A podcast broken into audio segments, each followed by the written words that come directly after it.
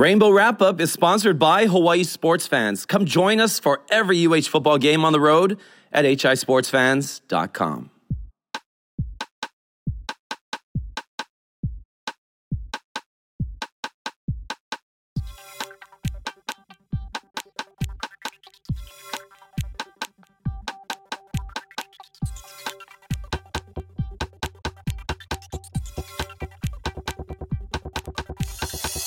Aloha and welcome to another edition of the Rainbow Wrap Up. We are back, of course, starting with Sean Hyman. What's up, Sean? What's up, fellas? What's up, Warrior Nation? And of course, our Lalo head himself, Shane Agnell. What's up, Shane? Hey, what's up, boys? Um, I just came back from Kansas City, so my toes are defrosting. I'm in LA, yeah, mostly defrosting and resting, but we got a tour this coming week back to Kansas City, the AFC Championship, Chiefs Bengals. Check it out right now. Info at hisportsfans.com immediately can assist you because we are um, just days away. So um, that's going to be something really exciting. But guys, how are you enjoying the playoffs so far? Yeah, junk, no more Seattle. Boring. Nah, nah, Well- it's good. The game, the games are good, man. Good games.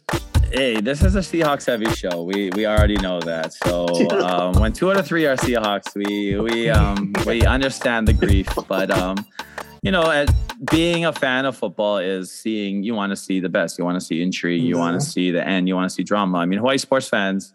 For me personally, I mean, I think I had to wait a while before.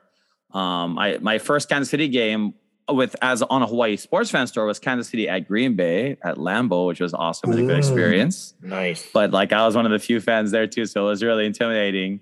Um, in my Derrick Thomas red jersey, but I had a group there. I We went it. to see UH play at Wisconsin that same trip. Yeah, being a fan is like you know cool. I remember like I tell people going to the Super Bowl and and seeing other people be excited. That's what got me excited, right? I went to you know even seeing the Patriots fans have to win a few times. Okay, that got really boring after a while. Plus, they were kind of yeah. There's a reason they call them mass. Hol- You can finish the Wow. from Massachusetts um uh, but yeah i think it's just amazing to see fans um, have their moment and for me seeing the eagles fans of all fan bases get their moment. Super bowl 52 in philadelphia. It was actually a chicken skin moment for me and something that i'll never forget. And i was like wow I hope i can experience that. And the chiefs did that two years later after 50 years and after 30 years of me watching that team finally finally making it to the summit which is extremely difficult to do in the NFL so it might take years it might take decades you know? So um, you got to appreciate the game for what it is as well. I mean appreciate you know as Hawaii football fans we have to appreciate college football on a different level as well we don't I mean or we would never watch any of the big bowl games right nobody would ever watch the Rose Bowl the you know I mean luckily we got into the Sugar Bowl one time but um, Hawaii sports fans, you know, we are about fans first and that experience for everybody. So um, just want everybody to have a good experience. And I know that uh, with us not having to worry about having to plan anything is the best thing too. And I'm so Mm. excited for um, someone coming this week for her first time on a Hawaii sports fans trip. Um, and she's a Hawaii Chiefs fan, and she's coming up with her three kids, and I and she's a young mom. Um, so that is some hardcore devotion and dedication, and I'm so excited to be the one that gets to introduce her to so many of the best parts of Kansas City, the food and the places, and Arrowhead Stadium, and all of my friends that are from all across the great state of Missouri. Um, so it's truly an experience to um, be there and be amongst all those people, especially people that you're not really around too often. And Hawaii could be one of the most extremely different parts of the of the country from um, Kansas City, Missouri, and it's still just as you know enjoyable because there's art, there's vibrancy, there's life, there's there's parts to the city and parts to the place that are also more than just the Chiefs. But it's also cool to see a team so embedded where everybody talks about it. Everybody knows what happens. When we were watching on Sunday after Saturday's game, the Chiefs, um, you know, winning that game over the Jaguars, and it was nice to to get their place in the AFC Championship. was Wondering tight. if, yeah, and that was a tight game too, especially after Mahomes went out. But I had Sunday just to sit back and watch the games. Went to Gates Barbecue, one of the most famous barbecue places in Kansas City.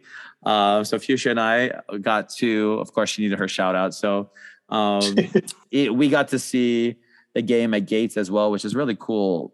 Just a really, really fun, like family oriented barbecue joint, uh, which has multiple locations in Kansas City, but they have like a streetcar um, kind of vibe inside. It's it's Mhm. really just aesthetic and really cool. But they had the TVs going, and all the workers popped their head in. All of them know, you know, the Chiefs kind of wanted the Bengals to win because they don't want to play the Bills because you know people don't want to play the Bills, and not just because they're a good team, obviously, and that's one thing, but also because of just like the animosity that's growing. So, and also because people want to play at home. Let's be honest. The first reason was people Right. didn't want to go to Atlanta. Right. A lot of Chiefs fans didn't buy that ticket. A lot of Bills fans bought that ticket. I bought that ticket, and I will admit to that too. And I and I bought them knowing that I could potentially be taking a group there, and I was excited. We are going to have a great Atlanta tour. Had the Bills, you know, held their end up of the bargain, but they didn't. So now it's Bills um, going home and Bengals coming to Arrowhead, and that'll still be a great uh, cultural event as well. Like I said, like I, I love sports it's particularly in the United States because it is embedded at a certain level into our culture. Um, that is sometimes a little too much. Yes, I will say that. People are like, "What? You go to games and you spend that much money and whatever," but I see sports as one of the most inclusive places in the country. A place where, um, you know, a lot of voices, different voices, can heard. A place where you know meritocracy matters the better you are it shows on the field you know it's not like any other part of of, Right. of america where um, you know politics and race and other factors get into the way sports is like if you're doing it on the field you're doing it on the field and seeing the best is is always great so seeing you know the two really playing the hottest right now obviously joe burrow is um, really making a name for himself right now. And to see, him come play Mahomes again, a guy that he's definitely not afraid of because he beat him three times. I mean, Yeah. so this is one thing too. The Bengals have beaten the Chiefs three times in a row, and it, it makes for intrigue. I mean, as a fan, it makes for intrigue. Like I want the Chiefs to win every game, obviously, but I don't I don't expect So- them to win every game. And I don't expect them to win the Super Bowl every year for the rest of my life. That that's crazy. Like that's insane. I want them to win it once. I actually didn't hardly believe that they would win it when mm-hmm. I was six and then 16 and then 26 and even, you know, 36. And then they finally Wow. break it right there after that. They finally, they finally broke through. So there are several decades in between where you're like, why did I choose this team again? But mm-hmm. also as a kid, I chose a team as a kid. My dad is a Packers fan.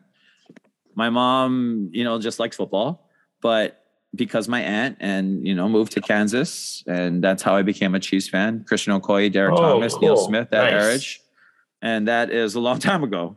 Um, you know, and Joe Montana became the quarterback soon thereafter as well. So I know this is all long and winded, but also this is a part of the Hawaii sports fans experience that I want you all, you know, if you're listening out there, um, to understand what at the heartbeat of this company is of Hawaii sports fans, of um, you know, everything that goes into our tours is just that passion for being a part of the game, being a part of that excitement. Like it's it's we are a part of it. You know, like I don't take people to be observers. I take them to be actively a part of the atmosphere, a part of the tailgates, a part of like the ambiance, a part of what it feels like to be someone more than just a tourist, like meeting actual locals, like the things that I do when I travel. And that's really important, especially when you go to a place like Kansas City, especially when you go to the Midwest and you're from Hawaii. It's it's really great to have that cultural exchange. Um, but at the end of the day, like I said, these things only happen once in life. They these opportunities only come around so often. So if you have Get the on it. opportunity, you have the means, yeah, get on it. Come join us. I, I have a question, Wayne. Yes. Who who has the best barbecue? Like which region Where? are you? Like Oh, Texas, Kansas versus City, Kansas City for Kansas me. City. and that's not even just like a bias. It's I've had Ken, I've had Georgia barbecue. Tennessee. I've had I've Tennessee barbecue, and we've had them on Hawaii Sports Fans tours. We had Hawaii Sports Fans Super Bowl 53 tour to Atlanta, Georgia. We went to Athens, Georgia, the home of the Georgia Bulldogs, and uh, we stayed there actually. And then we ate at one of their most famous um, barbecue places, and it was really good. I will say it was still really, really good. I think with Kansas City, like there's a succulence to the Kansas City, like like this past week at Gates, and this is funny because this is not what I would think I would talk about when I talk about barbecue, but um, we had this sandwich, Fuchsia and I, and it had like beef and turkey, and it was in it, and it was just like a sandwich, and the turkey was like incredibly moist, like no other turkey, like not turkey you would eat at Thanksgiving, and not turkey you would No. get at a sandwich. It's just like smoke, like you know, like they cook things over a long period of time, right? It's like they're it's Slow and slow. yeah it's you know what it is and that's why i like it it's an art form and um and not to say that other places aren't obviously because the barbecue a lot is in the spice and in the mixture and because there's more vinegary places maybe and there's more but i think just like that competition in kansas city is what intensifies it like and i've had and i've had barbecue and we've we've had it a lot on our tours we had it in Won't you? You'll have it Um, in Vanderbilt too. Texas. We had it in Texas on our tour. Yeah, we will in Nashville, Tennessee next year. So all if you love barbecue, you should come with HI Sports Fans. I never thought we were that carnivorous, but apparently we are. So um we do but you, Nice. you can have vegetarian barbecue as well uh Hmm. and, and we we you, we had actually kimchi was one of the sides at the georgia barbecue place and it makes sense now it makes sense now because like the pickled anything pickled anything that can cleanse your palate there's a lot of palate cleansers that come on the side right of of of barbecue in kansas city especially like always pickles always like pickled Interesting. onions so like namasu would work really well with it and that's why korean barbecue is so great as well as well like the banchan always you know, like is fulfilling in terms of like your entire palate and the blend. So that's just something in Kansas City. Like I'm so excited to eat those burnt Wow, ends this again. is I had like- this amazing burnt end sandwich. like a Oh, God. food podcast too. You can add It, that re- to it really is. It really is. So we're gonna go and try it uh, for the first time. One of the best um, Chef Jay's barbecue. So Chef Jay's barbecue coming this Sunday as well. Pre-game, Kansas City. The game will be at 5:30. We'll have time. We're going to be going to Made in Kansas City, one of the cutest and coolest stores with only locally sourced artistry, like cookies in the face of Travis Kelce and T-shirts, and it's just really finely made products that are locally made, and it's a really fun store. And I always love going there. So that's um, that's the place we're going to go. Rally House is a place in the Midwest that sells all the Midwestern teams gear, and I mean like everywhere. And of course, Kansas City is the dominant Kansas City. So imagine just like, just like, just just your teams. It's out of the yin yang of what you can you can buy the whole store kind of a thing, of course. And they also have Kansas Jayhawks and Kansas State and you know the local area teams, Texas Tech. So you know, being in crazy sports crazed areas, you you can find that kind of stuff, and that's that's a great part. And I think that that's why I want people to travel because you have to you have to leave to see all those things, right? And you have to experience something, and you have to take a leap. For me, the first time I went to Kansas City, I knew no one. I remember Shane asking me why I hadn't been to Kansas City before, and that was the truth. I just had no. First of all, it's so hard. I'm going to UH games, and I've been to Kansas City games on the road and just kind of waited like teams do to their team comes to the West Coast or something for Hawaii people. But I was like, you know what? Why not? Why Went don't I just go? motherland. And then I was like, wait a minute, before I go there, let me just get season tickets. So I was like talking to a rep, and they're like, sure, you have season tickets. I was like, holy cow, I'm a season ticket holder now. And then I went and I met people and I almost died as well. So that's you know, that's also dangerous things that can happen on the road and stuff because you know it snows and stuff. I'll just say that. Like I'm glad I've you know, like Right. I, I go I that's why I travel so often too, is to make sure like I know a place well, I understand the elements and everything. And um that would have been enough to traumatize me not to go back ever again. But I still go back and I make new memories and um with Kansas City. And the first time I went there it was very disorienting because there's no beach, right? There's no water, there's no like Mm. you're the furthest, it's the furthest, Inland. most landlocked place Yeah. really in America. It's some, literally the most landlocked. Um, so being from Hawaii, it's it's a mind bend, we'll say, Mm. to go there.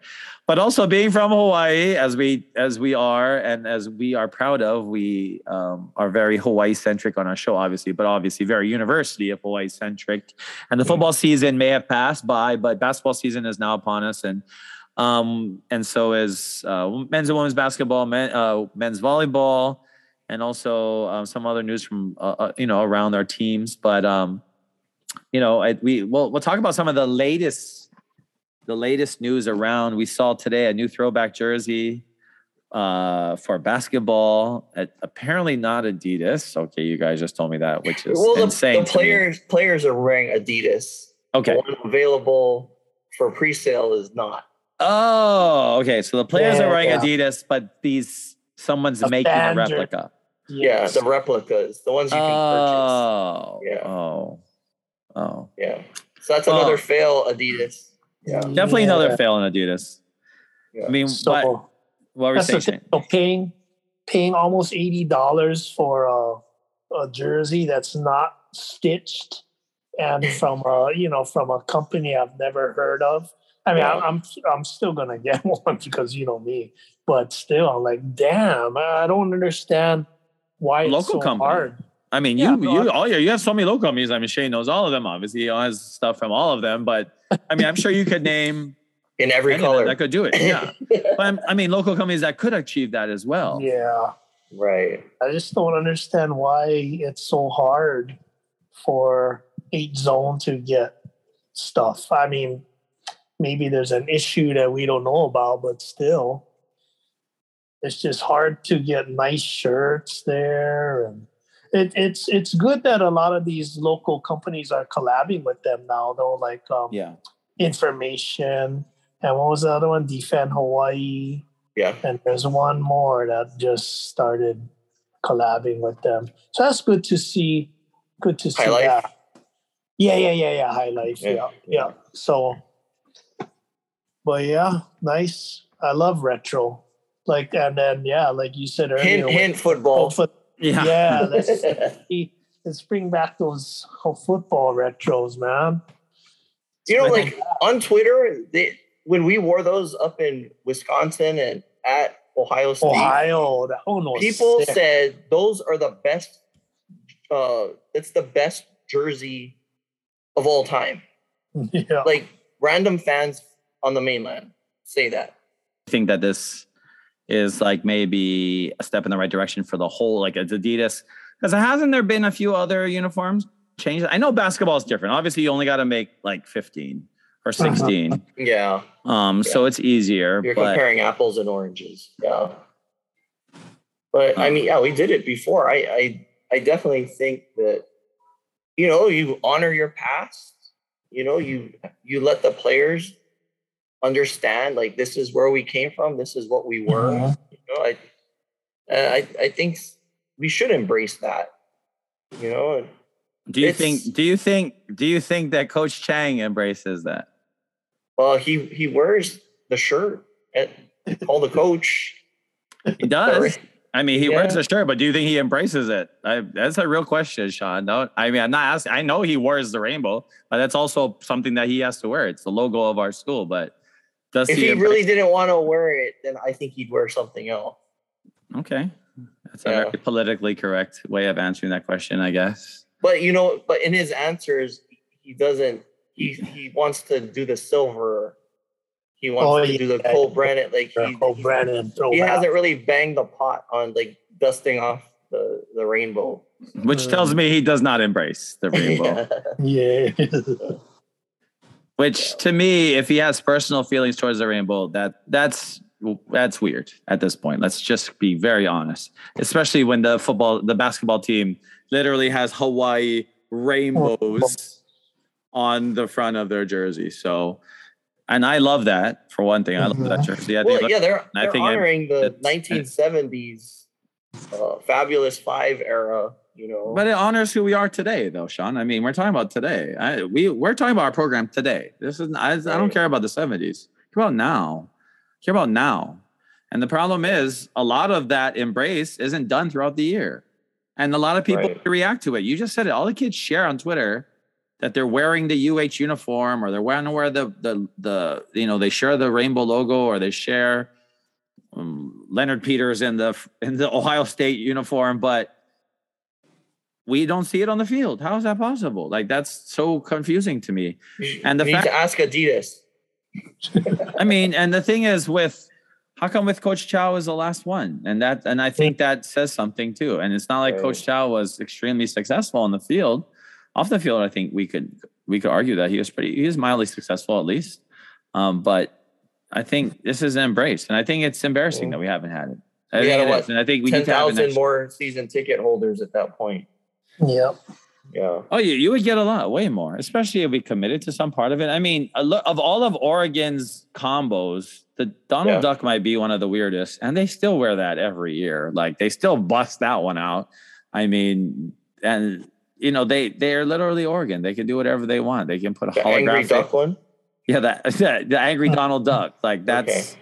which is cool-ish, I guess. It's kind of like Denver Bronco pony or something, you know, like it's like that era where like the graphics were a little bit too like specific, where it's not like they weren't like popping out before, you know, like it, it- it's not like Oh, very wrong- flat. There's anything wrong with it. I'm just saying, Yeah. like, even if Oregon is going into their eh, diving into every really, I don't even year, they change so often. I don't even know how they do it. Anyways, you know, like there's a certain embrace that goes back to and harkens to that era when there were nobodies. Let's be honest. Who was Oregon back then? When we we were beating them. Matt Yeah. Harding was blocking their punts, and we were beating Yeah. them.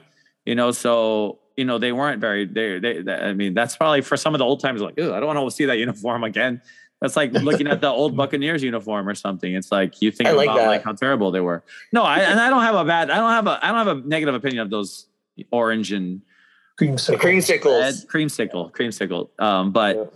You know, at the same time, um, it's an embrace of an era and like a hearkening. Like you said, Sean, yes, we're honoring that team, but it should be about now the connection between us now and that team, not honoring that team. It's like how we're connected, how we are still that team iteration today, which would be Nostalgia, nostalgia sells. and nostalgia itself. I mean, Yeah. but I mean, it's an embrace. It's more than just a, a nostalgic thing, and that's why I hope that it would happen for football as well. But I, I'm not too convinced that Coach Chang is You know, the arena sports tends to be tends to be more of the older crowd. So I I think from a marketing standpoint, that's that's a good direction to go. Uh, Well, I mean, they saying- have to. just It's a saying. have to direction, Sean. It's No, not a good. It's a have to direction. It's not. Sorry, you're not going to get points for something that we we are supposed to be doing. Is having throwback. That's the obvious one. Come on now. This is not a. This is like we've been asking for this all the time on the show about throwback uniforms in every sport, but particularly football because of what it does for marketing and branding from a standpoint. And that's today. It's Yes. like you know, like a harkening, a throwback is those those ridiculous B uniforms that the Steelers wear, or those stupid like Ugh. brown and mustard yellow uh, uniforms that the Packers wear. That's that is nostalgia, and those are gross looking uniforms. Those palettes Yes. don't even blend well to the eye. That the, the rainbow works. It looks cool, and seeing like you know HEPA and um and the kind um wear it on, and the other two model the the New Jersey. It looked Mhm. cool. It looked cool on them. It looked like they're you know it looked it looked not just vintage and retro. It, it looked modern. It looked like they're they're Gen Zs. You know, it's like that's Yeah. what it is. So I'm just hoping for football it happens. Like it, I think we've been waiting too long. I think it's ridiculous. Like I, this, the fans wear more throwbacks than the team does, and that's. But also the fans wear black when the team wears or green when the team wears black. So, you know, we're really confused there as well. I hope we see it in football. But the basketball one, Shane's gonna get it. Sean, did you order it? You ordered it already? Uh, I'm gonna see if I can use the the, the H Friday twenty percent off. Okay, I might too. I mean, I, I do want it. I'm gonna be honest. I do want it. I I'm a little unsettled now that it's not Adidas and it's gonna be whatever company you said. Um, but that's sad. Um, it's just like they don't care. That's the thing. Like at the end of the day, you just don't care. And if you don't care about your fan So- experience, then you don't care about the fans. Period. I went to volleyball last Friday and basketball last Saturday, and there is absolutely nothing in the H zone that is Adidas at this point.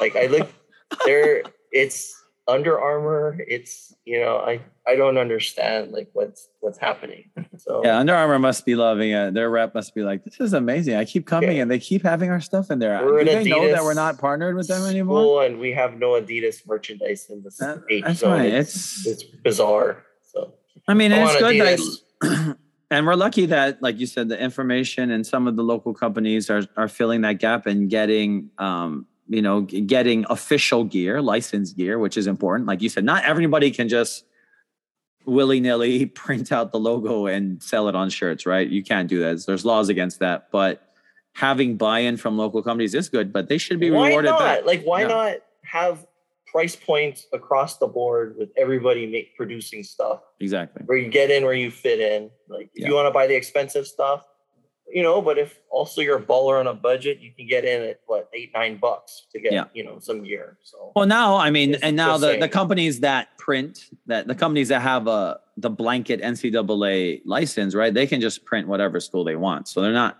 making gear that's specific necessarily. Kind of like the NFL. I mean, fanatics, you know, NFL and Fanatics. You know, they yeah, Fanatics is an example, not high quality stuff. Um, and they're not. You're not always going to get high quality stuff, and that's the thing. Is because um, you know any company can make it. But I mean, if you're if you're getting starter, you're getting Adidas. If you're getting a name, you're going to get high quality. Especially if the NFL is going to make a replica jersey, they're not going to give you, um, you know, just Mhm. whatever the name of this company was. It Precision Pro was the name of the company that's making this basketball jersey. Pro Never heard of Sphere. Pro Sphere. Okay. Never heard of them. Interesting. I mean, I hope maybe they're local. Who knows? Maybe they're a local company. So that would be great if they are. Um, I don't know if they are though.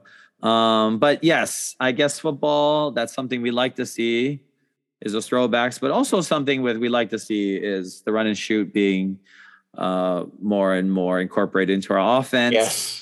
And it seems like that is going to be the case this coming season because, um, well, Coach Chang already said he's going to be playing, calling the plays and, and making sure those elements are in there. But now there's going to be two offensive coordinators, co-offensive coordinators.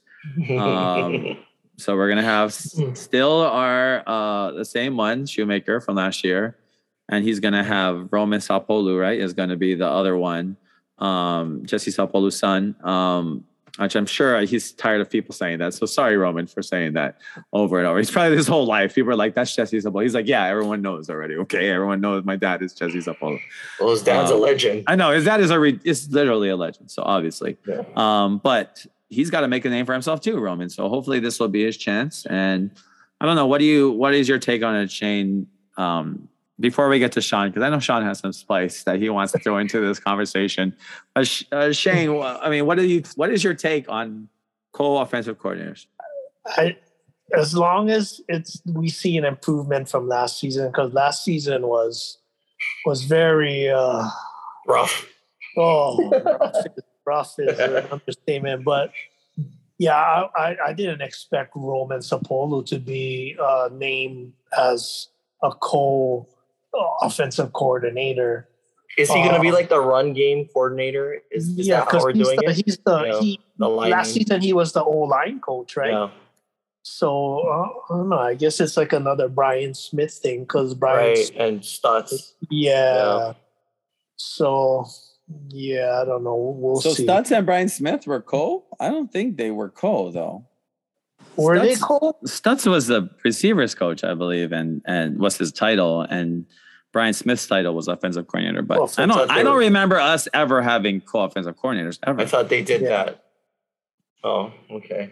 Well, we'll check. We'll check. I mean, that. you can check. I mean, the official title was co-offensive coordinator because, I mean, when they went to Washington State, Brian Smith was the offensive coordinator. So I don't know at any Yeah. point where they would be the same, and then they would go to Washington State, and then Rolo would be like, "Okay, you're not the offensive coordinator anymore." Like, that's why I don't think uh, they're very tight. I would say, like, I totally agree that I think Stutz had a huge amount of influence on the play calling.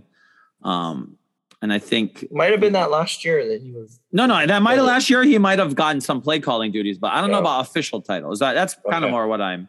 But you're right. You guys are not wrong with saying Stutz was a part of the offensive play calling because I, and that's another reason why we a lot of people wanted him to be retained. Mhm. Obviously, as head coach before Todd Graham was brought in for reasons still unknown, and we're going to get into the guy that hired him and his announcement. But um, before we talk about that, we can talk about you know why we're going to have two offensive coordinators next year, and there could be a reason because a lot of talk, we'll say talk, has been around. You know, Shoemaker, and I'll say I I didn't know who he was at the beginning, so just researching him.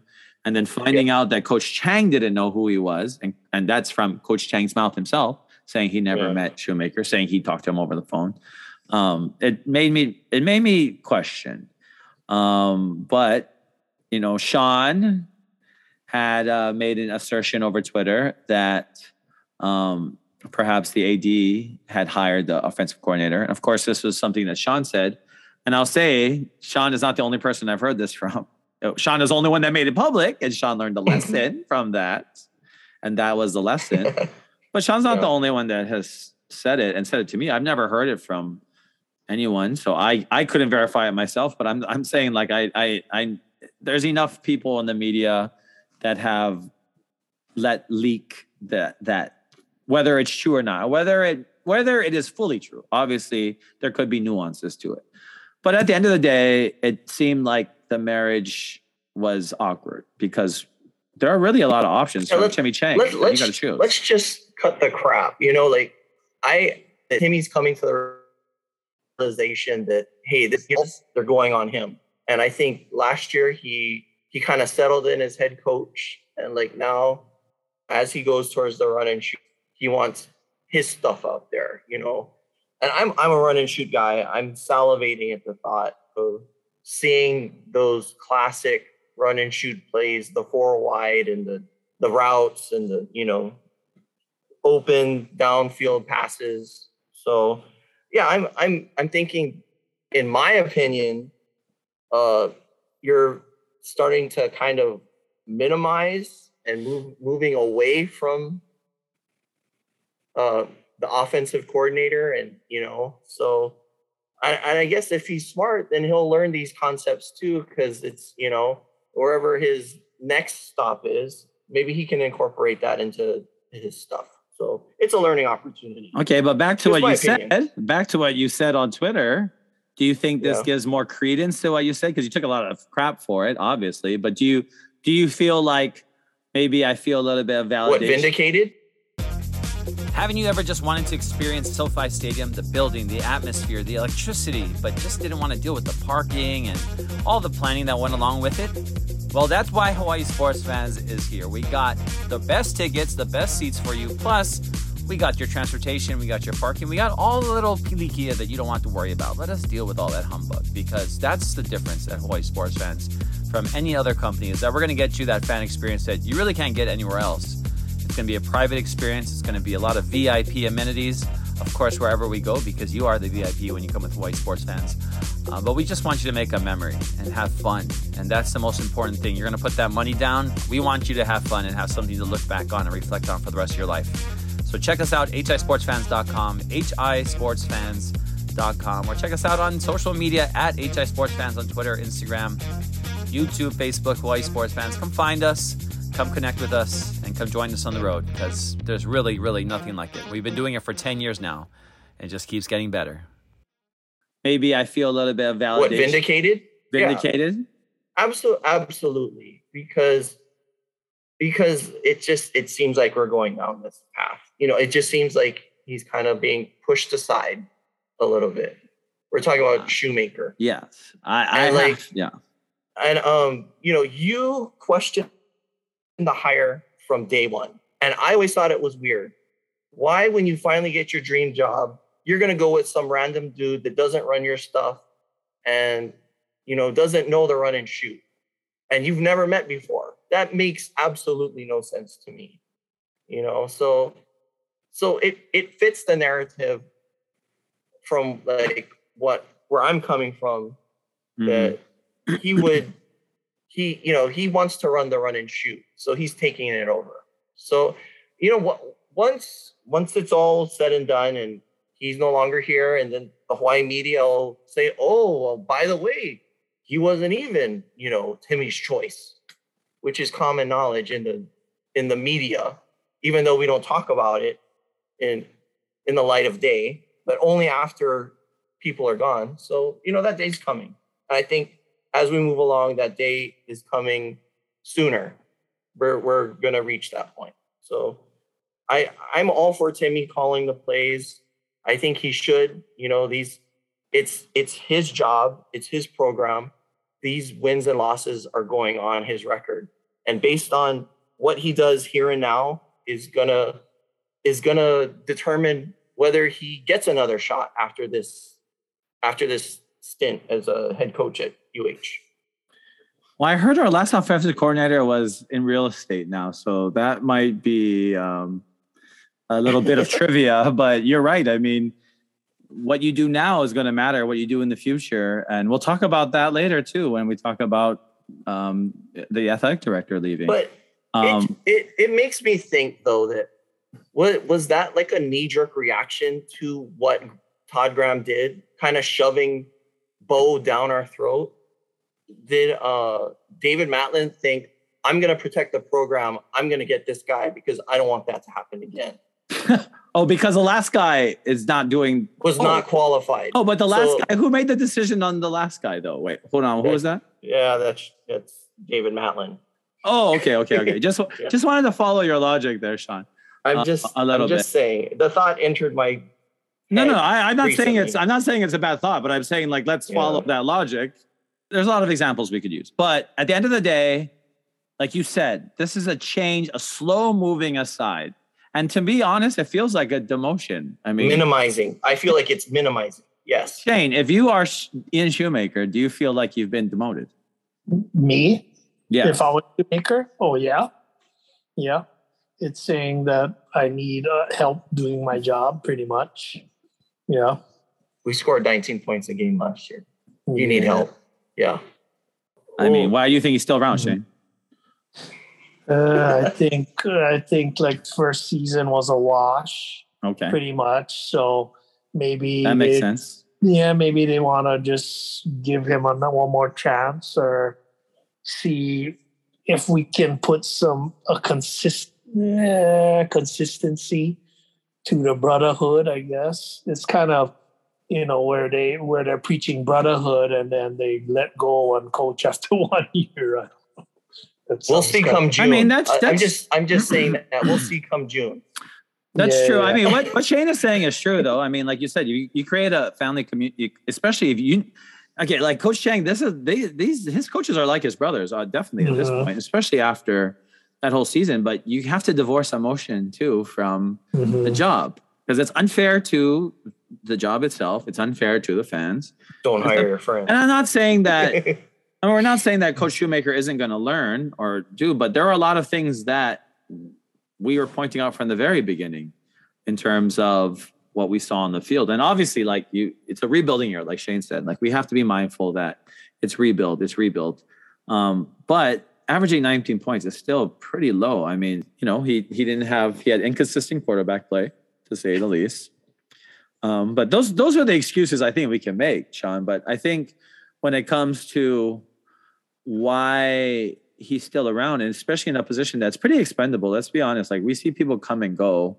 I mean, we can name offensive corners. How many? Kanani Souza, Don Lin, I mean, Lindsay. We can we can start in the '90s and go forward and probably name how many mm-hmm. offensive carriers? Twelve. Like name that too. Name how many offensive carriers can you name? But Paul Johnson. I mean, Paul Johnson. I mean, yeah. like think about all the ones we went through. We went through a lot. Um, so mm-hmm. um, I think it's important to realize that it's the most it's the most most of all the assistant coaching positions it's the most looked at right by fans it's the most that fans talk about like defensive coordinator i think gets a you know they get a rap especially if the defense isn't putting a product out but people in hawaii especially in hawaii where we want to see numbers we we we asked who the offensive coordinator is and to be honest i thought it was going to be a st louis person i thought it was going to be like darnell arceneaux or Craig Stutzman, and I was excited for that because uh, I, they know how to run the stuff that we've run before. St. Louis, yes. that brotherhood, which was still brotherhood, came. It's from, in the family. It's in there. I mean, brotherhood is is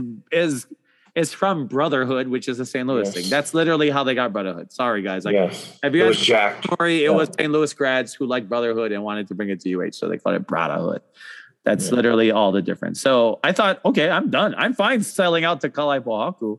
Those guys can take mm-hmm. over because St. Louis knows how to win football games. They know how to yeah. put out good football players. They know how to put out guys that not only go out and play, but they stick around and they coach and they learn more and they they enhance their skills. So it was shocking to me. Um, but like what Sean said, if it was because Matlin had pre-picked him and and that coach Chang had to go with him. It kind of starting to make sense now because he's still around, which is an interesting thing. And then Sean said, wait till June. And that's because in June, we'll talk about that, a pretty, you know, big announcement from the school that uh, the AD, that Dave Matlin would be stepping down in, in June. Retiring. Retiring, even though it seems like he's still planning on working or wants to work. I don't think he's going to retire and and go into the sunset. But um, you know, it'll be interesting what his legacy is. We talk about that, and I mean, Sean, I mean, what's what one word? One word? How you how would you describe his legacy in one word? Mediocrity. Okay, mediocrity. Yeah, he did some good things and he did some really bad things. So I just think, you know, he kicked the can down the road with Trap.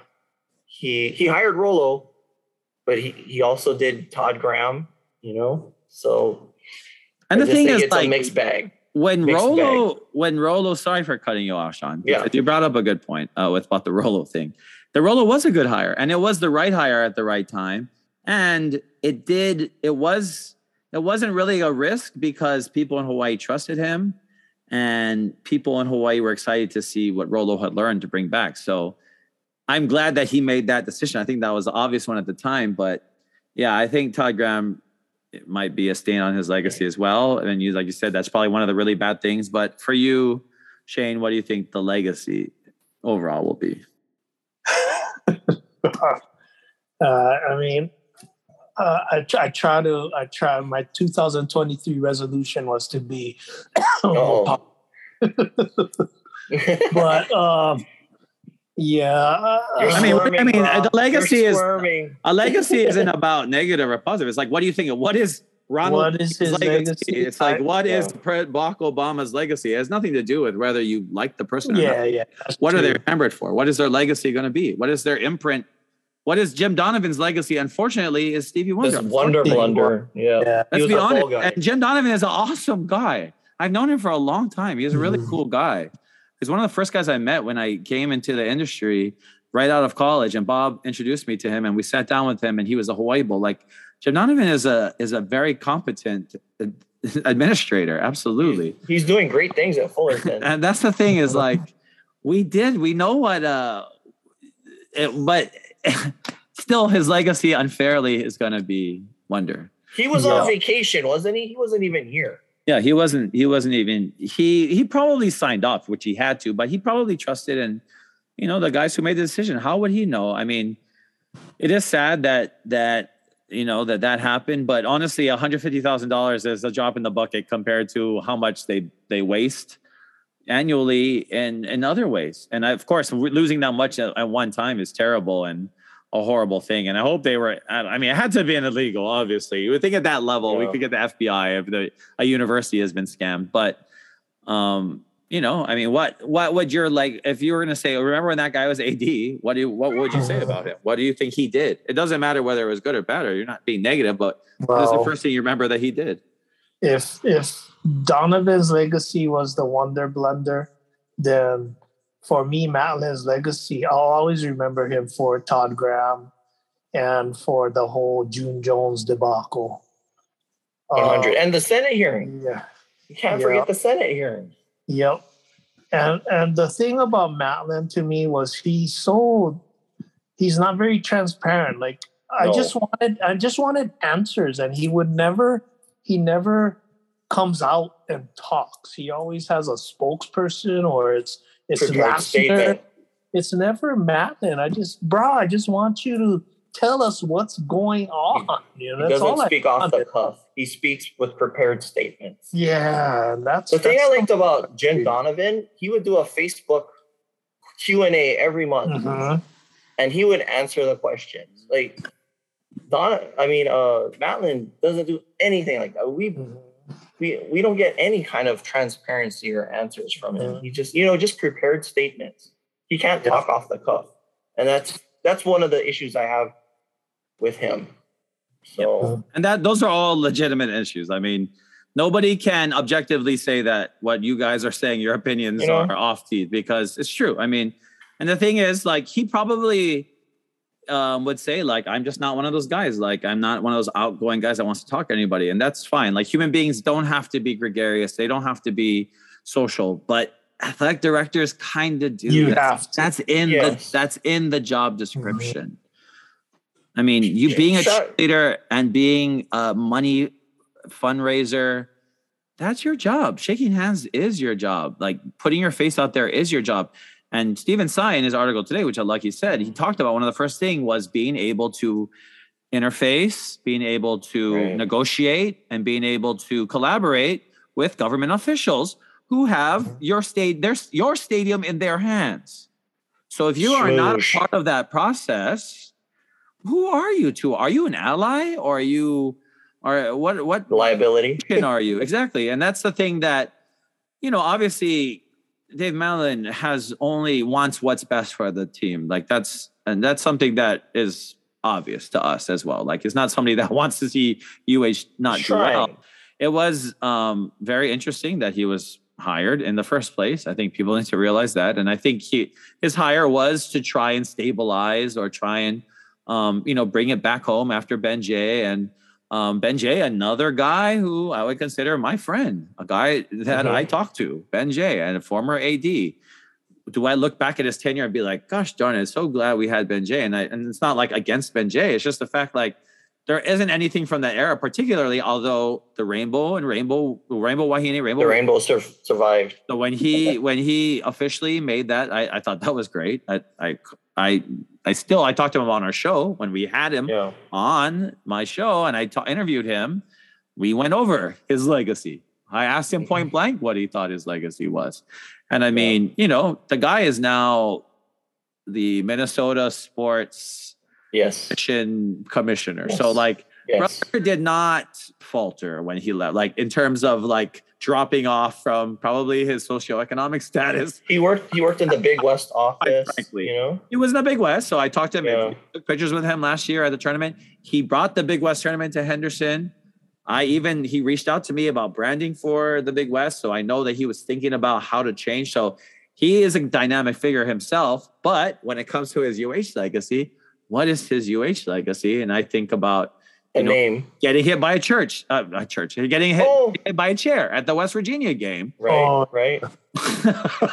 I think about him running up and down the steps, which I admired Right. about him at the UH Wahine game when they got slaughtered and swept, and he was trying to get the crowd going, you know. But I, it's just not. It's not a job for everybody. First of all, the AD job is not a job for everybody. And second of all, it's a job that needs to be done well for the fans. Period. We can't. We, we're tired as fans. We're just tired of mediocrity because we we deal with the consequences. You don't deal with the consequences. If you get to get the job and you get money, and you get sympathy from all the fans on top, you are st- you're taking from us now. You're not giving. You're taking at that point. Not only are you taking our money, our taxpayer money, you're getting people to feel sorry for you. Like I, I'm blown away at that. Like, like we're trying to look out. uh, We're advocates for our program. This should be any obvious. When we as fans are passionate, it's because we have we have something in store for the in stake for the program. We have very little control. So that's why people are vocal. It's not about take telling people like don't be fans of the team anymore. It's saying the current fans need to rise up and be more vocal. I Right. mean, if a bunch of, you know, it, it, it's just at the end of the day, people have to realize that it is a competition. Like we're competing against other schools, especially now. And we're and and on this program, we're very clear that when we talk about our peers, we're talking about our conference. We're talking about Mountain West. We're not saying Yeah. we need to be Big West. Alabama. We're not Yeah. saying we need to be UCLA. We're saying yes. We're saying for football, we need to be better than UNLV and Nevada, and we proved that at least this this past year. But we also need to be in the top tier and working towards that every year. Being a, being a San Diego State, being a Boise, that's where we should be, and that's where you know we're not saying we're not even close to that. But at the and, and in the Big West, we we should be competing for championships in every sport across the board, um, and that's just the standard that we have at UH. But those wins are not even the biggest thing that we talk about. The win, what we talk about is managing our brand and growing a fan base and being able to stimulate excitement in the in the community. And that's the things that you two were talking about when it came to him. Dave Matlin as himself, he isn't a cheerleader. It's not a fault against him. It doesn't mean that he's a bad guy. He just is not the cheerleader. He's not that guy that needs to be the charismatic guy that stands up in front of everybody and shakes hands. That's the guy that UH needs. Um, Yeah. With that being said, Stephen Tsai came up with his um, list of names that he thought were um, Stephen Tsai, another friend of the program, who we don't agree with him on everything. Obviously, he's still an amazing, mm-hmm. honestly, a really good sports writer and a guy that's a friend of the program. But he lists, he like he likes our show because he knows that what we're saying is stuff that the media can always say as well. But he's a guy that you know he's a guy that slips it in. So we know how to read between the lines with Stephen Tsai. So I Yeah. thought some really good stuff that he said in the article. Shane, I mean, you posted it as well. What's some of the stuff that popped up for you? Well, uh, the the list of names is intriguing, like with Mufi, Amemiya, Mhm. Okana, um, and The Punahou guy. Yeah, Yeah. yeah, the Punahou guy. Mhm. But he also talks about we got to get on with this stadium thing, whether it be the Amen. expanding, like how Yeah. they said they will, Yeah. would, and this freaking bussing down the Aloha Stadium. Like, hurry up already, man. It's like you guys just take no sense of urgency, and it's getting, I get sick of it, you know? It's like, geez. But. I, I don't think honestly Matlin's decision to leave is is going to help hasten it.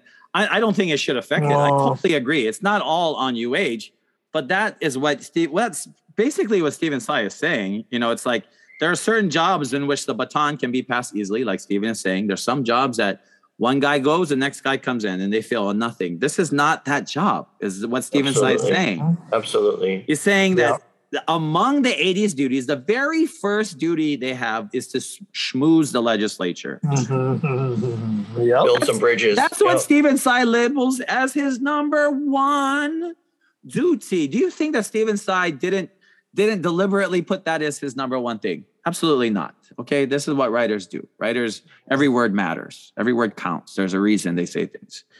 Um, so by saying something like he says something about we we're getting money.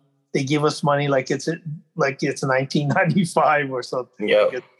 And- and- the thing is, they were they had a chance in front of the Senate to stake their claim Mhm. and make themselves and ask for that money and really turn the tables on the school. If, if for, for everybody still feeling bad about that, they had to show up like that's your job for one thing. You are a government official. Yes. You get taxpayer money. If anybody gets called to meet, That's your the department. States, that's the department exactly. You need to know those numbers. thing- you should know those numbers yes, in your head. You should be able to talk about that at any point.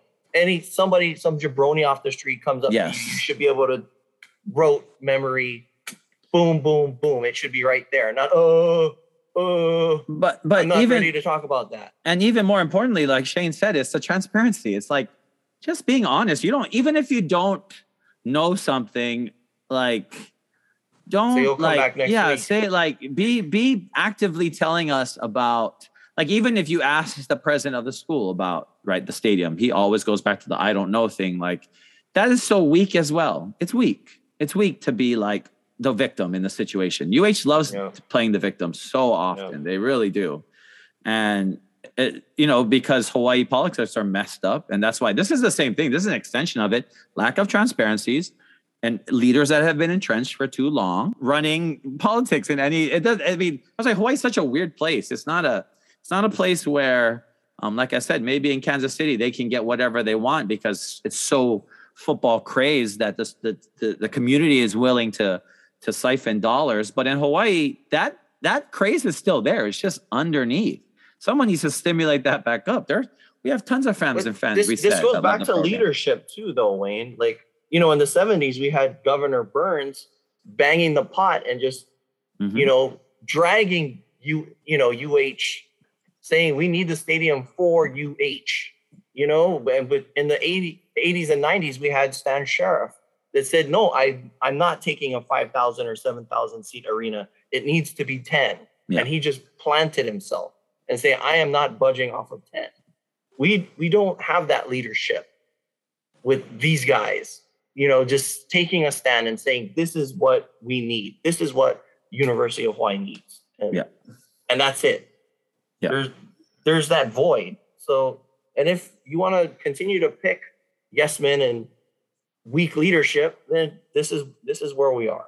Yeah. So, I mean, and that's the thing that's that's that is aggravating is the fact that not people that aren't being proactive. And for example, when the when I did have more contacts within the school that were trying to, you know, be more outreachy, which the school has just gone more internal and Mhm. um deliberate. It's- a lot of what a a lot of what their fears were were because of the culture of the program, the, the the department, and the university and the state in terms of not ruffling feathers, doing our job. Like I said, when it came to Black Lives Matter, when it came to Mm, standing up during George Mhm. Floyd, or when the whole world is is is you know during a pandemic, you know that's such a crazy moment of time that we really need to go back and visit again. And uh, you should go watch some of my old Wayne Cueto shows if you're listening on YouTube because I mean it was a crazy time being indoors, being um, I mean, did a show from quarantine, um, you know, but at that time it was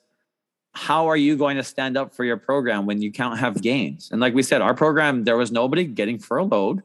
So nobody was Yeah. saying, hey, let's let's not take any taxpayer money right now because you know uh, no one's really working or anything. Um, but that didn't happen, even though we saw that at Boise and other schools. yeah, Boise. Yeah. Um, so I'm saying like that is that is the thing that the school has failed to do is just stand up and stand out on its own and make a stand for something. And a lot of it, I- like I said, is because of that culture of fear. So maybe you can say like, well, that's not their fault. That's how things are done in Hawaii, which is okay. Which is It's your a cop out. But it is a cop out because yeah, when you're at that level, you are an executive level branch of Hawaii bureaucracy. That's what the AD at University of Hawaii is. Yes, he has a president. Yes, they have the regents, but we saw them on display. We saw their allyship on display very tight at the Senate hearing. So um, you know, I it, uh, clearly you know Matlin is not being forced out. Clearly, um, and and they said that too outwardly, and I believe that as well because they they're friends. They're they wouldn't force him out. So I do give that. If if if Dave does believe that this is time to move on and he can't do it anymore, I'm I I commend him right there for that I'll help you pack. decision. Absolutely. Shout out to Total Diva. oh yeah. The thing is, like, people need to stop thinking that things are personal. Nothing is personal. People are people are kind, human. Like in Hawaii, I'm hoping that behind closed doors we don't know anything else. I wouldn't be surprised. But at the same at the end of the day, like we don't have like mass dysfunction. But what we do have is mediocrity that goes unchecked and turns into further mediocrity, stale mediocrity. And the thing is, it's hard to dig out out of it. Not one hire is going to just change everything. Like if people think like a new AD is going to pop Magic bullet. Yeah. maybe a certain person maybe as AD who has plans. Um, Stephen Tsai had a few names in here which are interesting to go over, um, and that's from his perspective. From Stephen Tsai's perspective, he brought up Keith Amemiya, which I think is an obvious one, Yeah. but also because local, thing, like none of these people that he that he listed really, uh, instead of John McNamara, who used to be a, a assistant AD, um, and he didn't name any of the current assistant ADs in this, which is interesting because I mean that's a choice by Stephen Tsai as well because Award winning though. a current staff member is always in mind as the next one, and even Stephen Tsai doesn't list any of them. But isn't that the preferred measure? Like you promote from within. Isn't that Oh, always absolutely, and that's why I believe he did the he did the announcement was so that they can. So I mean, Stephen Mm. Tsai is saying like UH needs to start grooming. I think UH thinks they're grooming the next one. In my opinion, I think they started that process, or they believe they started that process internally. I I mean, just especially the people within the department and their desire um, to keep moving up the ranks. Uh, very highly ambitious people. So I'm I'm not shocked at all if um, you know there's some kind of soft transition going on right now. Um, but at the end of the day, there is not going to be a magic bullet, but there will be a there can be a culture shift with the right person. There can be somebody that brings in values. Fan first would be a nice value. Average fan first, and finding ways always objectively how to satisfy the everyday fan. How do I give fans something? How do I give taxpayers and their kids and their families something with their money Mhm. without needing them to be one of these big rich donors? Amen. And the reason that they don't think that way, I'm going to be straight up and honest, is because not even enough people in Hawaii give them heat for it. Instead, they are defending them. Instead, they are feeling sympathy for them.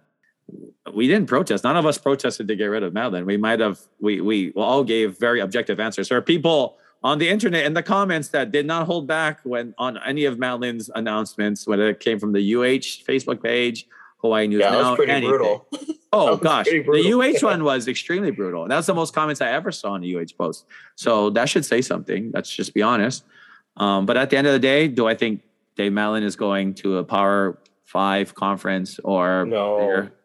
He's not going on to bigger and better things. And that I think I feel like that's gonna say it all. If Yeah. if you're doing your job and you're you're going up, you're getting you know, like like how Rolo went to Washington State. That's how you know Yeah. you're on a upward trend and you're doing the right things. Yeah. Our guys are not doing that. This is this is the mountain peak for them. So Yeah. And that's that's hard to hear for a lot of people. In Hawaii, and that's the problem that we have in Hawaii is that we are not uh, uh, we we don't think that we're worthy of being better at the end of the day. We are okay with who we are. That's I mean, really it. And that's how and let's be honest, because we that's our grandparents and our parents, and there's a lot that was has been has been really brainwashing on our people, local people for a long time. And that is really internalized in all of us. And that is what the most bothersome thing is, is that we people don't believe that we deserve to be better. We definitely deserve better, much better. And it's like I I see other schools and I see younger administrators. I mean, look at UCLA hiring Alfee Reft, our former All-American player, men's volleyball Mhm. player, as their women's volleyball coach uh, openly gay, Filipino, Chinese. I, think he's Filipino. That's how you go in on culture. That's how you go in on this is the future. And that's UCLA. That is UCLA. That's literally the big name. top top five program overall athletics program in the in in America by far. Uh, I mean, I think they have the most teams either. Maybe between them and Stanford, they have the most teams. Yeah. And they hired Alfee Reft. They didn't hire Robyn. Not to say Robyn wanted that job or she was leaving, but I'm saying like she's a bigger name than Alfee Reft. She was a head coach of the Wahine. Um, but to get Alfee is uh, first of all, congrats to Alfee. I think that's awesome. And to be from Hawaii, to play at Hawaii, um, you know, is huge. But it that's a culture shift right there for you. And that's the Bruins. That's that's the the standard bearers. That's what they did. Um, so I think that's the thing. Is like at Hawaii, we don't we you it's hard to mess up the job too. It's not like we have lofty expectations, but when you bring in people like Todd Graham, who are just terrible hires from the very start, even though Todd Graham is a nice guy, and we talked to his wife on this show, who is a nice lady, who still wishes me They happy still birthday. support the they still support yes, the program. they still support the program. She's my Facebook friend. She knows that we have feelings about her family being at our program. Woman is still our friend. Lady is still a Mhm. friend of our show. Why? Because it's not personal. yeah. It's not personal to her. You know how many places they've stopped already? You think Yeah. this is it's like whatever, moving on. We thought we were gonna be in Hawaii for the rest of our lives. Moving on. Yeah, this was gonna be their forever home. They're forever home. Now they're Yeah. back in, you know, Texas. Scottsdale. Yeah. Or Oh, now yeah, they're in Texas, Arizona. they're Arizona. Arizona, Texas. I like how you're like Texas. Now they're back in They're on vacation, right? I think they're on vacation right now somewhere. They're like, oh America. But that's football. And I think there those middle America places, though, those are the fans that we need to be emulating more. Those are the passionate fans that I mean, the fans that are of winning teams have things to say, you know, out there. And you know, that's just a part of that. And those people maybe you can claim are are way too hard on their team, but when your team can barely win any games, ain't nobody too hard on our team or any of our leadership at all. well, was didn't Literally, we don't even that- have clothes. Had, eh, say we were the best, the best dressed fan base. That at least would be a consolation. Say we are like, well, at least we can go and get whatever jersey we want. At least we can always, you know, make sure we have UH gear. We can't even say that. didn't Tsai say he thought Timmy should get a contract extension or have had years added on at the end of the article? Did he say that? Oh, sorry, Yeah. I didn't. I didn't make it to the very end. So that's Yeah, it interesting. was at the very end. Yeah. I mean, I can see that as you know. Well, Tsai could say that because it doesn't hurt him for him to say that. First of all, He said that he thinks Timmy should coach in the new Aloha State. Yeah, that's that's basically what he said because it's supposed uh, they're scheduled to build it in 2007. His contract ends in 2006. So Ah, he thinks I it's see. 2027. fair. Yeah. Okay, Yeah. that makes sense. Yeah. No, I mean, I that's but the thing is, had we had that transition phase, guess who probably would be the guarantee coach in Yeah, 2027? Yep. Exactly. Yeah, but This is why we said what we said one year ago. Check the hmm. receipts, people. Check Yeah. the receipts. Thank you very much. This is why I record stuff with you guys because we don't even need to say anything. Go look at that show. Go back and read what we said a year ago. Is exactly what we said is what happened. Is that right. Timmy Chang would struggle building a program because he's never been a head coach ever, ever, ever, ever in his life before. And it would be nice to have somebody take that pressure off of him and take the losses. Show June Jones can June Jones can take losses. That's not going to affect his legacy. Yeah. It's June Jones. Who cares? His Yeah. legacy is what it is. Let's talk about legacy. Let's talk about June Jones' legacy. I think. I mean, we'd start with Sugar Bowl, obviously, but um, car crash come to mind or other things. You know what I mean? Like I hate to All-time say it. winningest head No. coach in this program. Absolutely. No, but I'm saying people aren't that's what I'm saying with legacy, people think of other things as It's well. cemented. it's it is. And that to people, June's legacy is definitely Teflon Don. I mean June but June's legacy is definitely still there's gray area. I mean, let's and that might not have to do with his coaching, but just people thinking that he is, you know, knows better. And I, for one, liked Shu's initiative, but for two, the fact that he totally got rid of the rainbow was a really bad idea. So also a short-sighted leader who didn't understand the grasp that it had on us and was rather going by his outdated societal cultural norms that he felt about the rainbow and let that affect his decision, which was stupid. But at the same at the end of the day, the time came for this program to need somebody to lead it through a very tough transitionary time.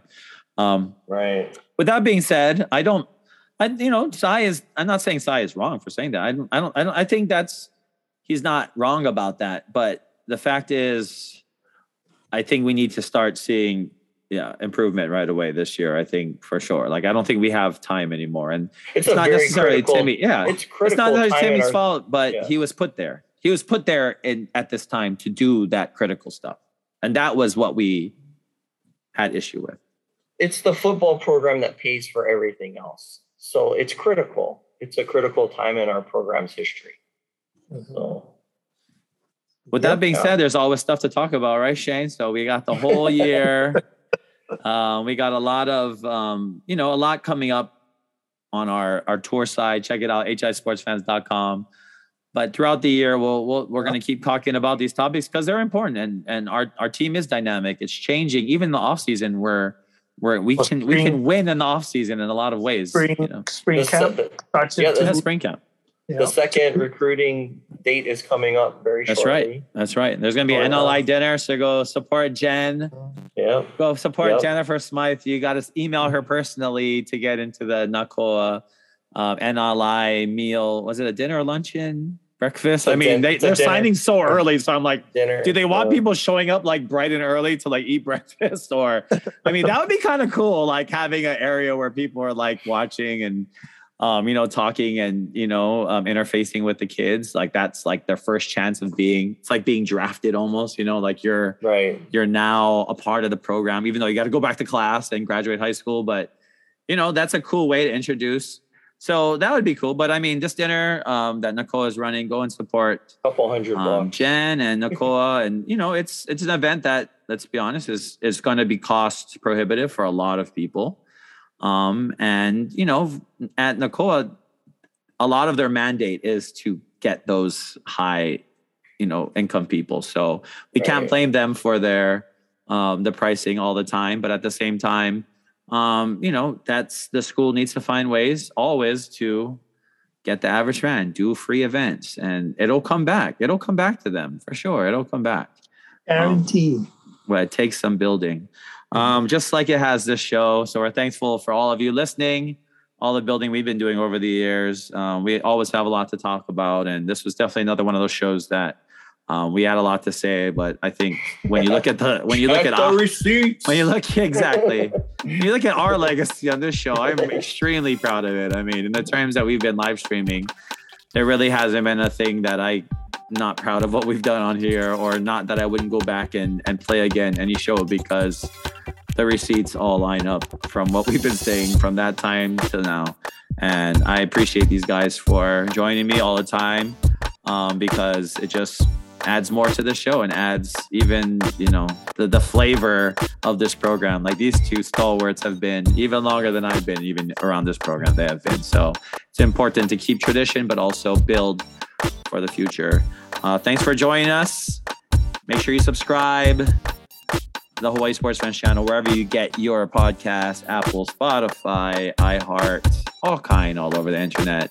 But also, please join our mailing list so you can have the best deals come to you straight away, especially when you're just days away from a big game like the AFC Championship, um, which is in just a few days. So please join us, hisportsfans.com. Please continue to support. Um, please continue to be huge advocates for this program, just like my two passionate friends are right here. Uh, but for Shane and Sean, this is Wayne. We'll see you guys next week. Hey, check out that men's volleyball. It's like watching a pro team. Go Bows. Go, Go Bows. Go men's volleyball. Rainbow Wrap Up is sponsored by Hawaii Sports Fans. Come join us for every UH football game on the road at hisportsfans.com.